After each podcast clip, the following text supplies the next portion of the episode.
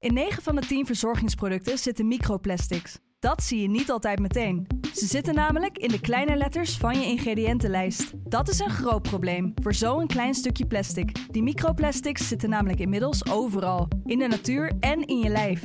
Gelukkig zijn er ook merken die gewoon microplasticvrij zijn. Want dat het anders kan, dat weten we bij Weleda, Lekker Company, Marcel's Green Soap, Naïef, Smaal en Witlof wel. Dus check de kleine letters. Die hebben de grootste impact. De stroom. Daar sta je dan, in de lijst van die spiegel. Het is even schrikken. Krokant als een schnitzel. Paar lijnen hier, paar vlekken daar. Vroeger zag je daar een bloempje, vol kracht nog om te groeien en potentie om te bloeien.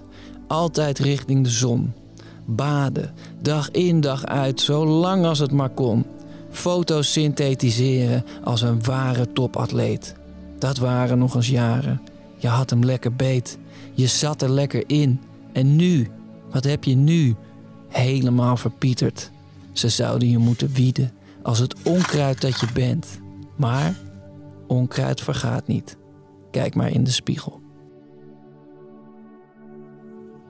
Je luisterde naar professionele tips voor een comfortabel leven. Ik hoop dat je wat aan deze tip hebt gehad. Dat je de boel even de boel hebt kunnen laten. Heb jij zin in nog meer fijne podcast? Luister dan eens naar Vader of de podcast Use and J New Emotions. Geniet. Liefs, Pepijn.